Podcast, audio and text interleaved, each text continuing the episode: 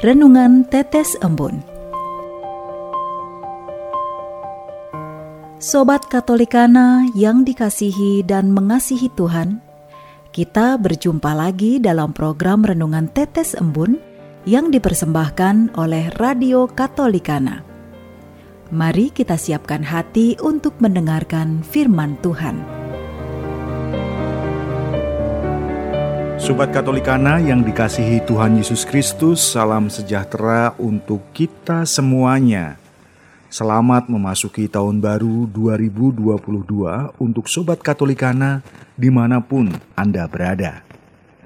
Salam jumpa dalam Renungan Tetes Embun pada hari ini, Hari Perayaan Santa Maria Bunda Allah, Sabtu 1 Januari 2022.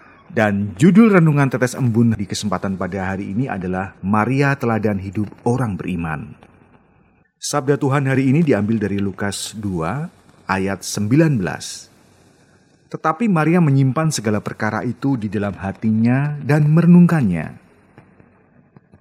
Sobat Katolikana, di zaman yang serba terbuka ini, kita jarang menemukan orang yang mempunyai komitmen untuk memegang teguh rahasia.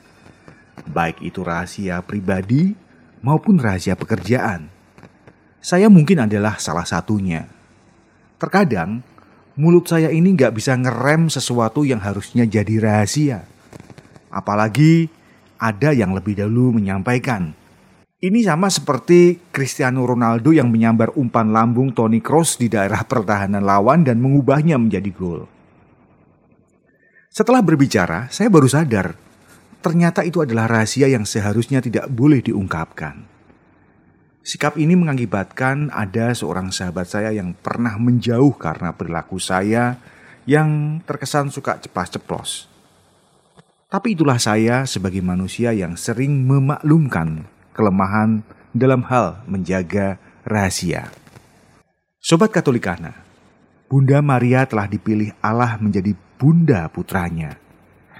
Karena iman dan keterbukaannya kepada tawaran keselamatan Allah, Bunda Maria dikaruniai anugerah istimewa untuk menjadi Bunda Allah.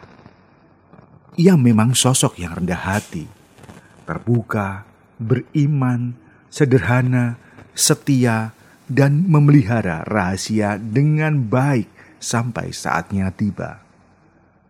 Ia setia menyimpan semua perkara yang dihadapi dalam hatinya. Sebab ia selalu percaya bahwa bagi Allah tidak ada yang mustahil. Ia menjadi penyalur dan pembawa rahmat keselamatan dari Allah melalui Yesus Putranya. Karena peran ini, maka Gereja mengakui Maria sebagai Bunda Allah. Sobat Katolikana, Bunda Maria menjadi teladan bagi hidup kaum beriman. Tentu ada banyak persoalan yang kita hadapi. Ada banyak pergumulan yang kita lalui. Ada banyak masalah yang kita lewati. Berhadapan dengan semuanya itu, kita bisa memandang Maria sebagai model untuk kita menghadapi semuanya. Kita dapat menimba inspirasi dari Bunda Maria agar kita menjadi sosok yang tahan uji, menyimpan semua perkara dalam hati, dan menanggung semua pergumulan-pergumulan kita dengan penuh ikhlas. Kita belajar dari Bunda Maria untuk menjadi pribadi yang bisa dipercaya, pribadi yang mampu menjaga rahasia, pribadi yang bertanggung jawab dan punya komitmen tinggi. Berhadapan dengan zaman yang semakin maju, yang menawarkan begitu banyak kemudahan di balik masalah-masalah yang kita hadapi, kita seharusnya mampu meredam keinginan hati untuk mengumbar hal-hal yang sebenarnya menjadi rahasia. Menjaga perkara yang hanya diri kita saja yang harusnya tahu. Semoga Bunda Maria membagikan rahmat yang sama untuk kita melalui doa-doa yang kita panjatkan kepada Allah melalui Bunda Maria. Menutup renungan Tetes Embun di kesempatan pada hari ini, marilah kita satukan dengan Bunda Maria, melalui doa dan sebelumnya kita membuat tanda kemenangan kita terlebih dahulu. Demi nama Bapa dan Putra dan Roh Kudus. Amin.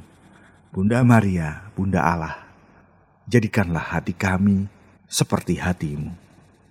Hati yang bisa menyimpan semua rahasia kehidupan yang harus kami tanggung dan kami hadapi.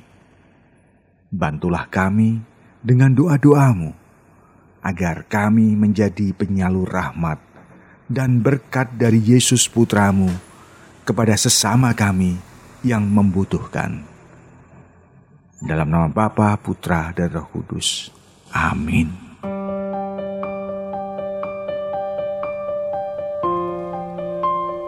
Demikian Anda telah mendengarkan Tetes Embun yang dipersembahkan oleh Radio Katolikana. Renungan Tetes Embun bisa Anda simak di Radio Katolikana, media sosial Radio Katolikana, dan YouTube Katolikana. Terima kasih dan sampai jumpa.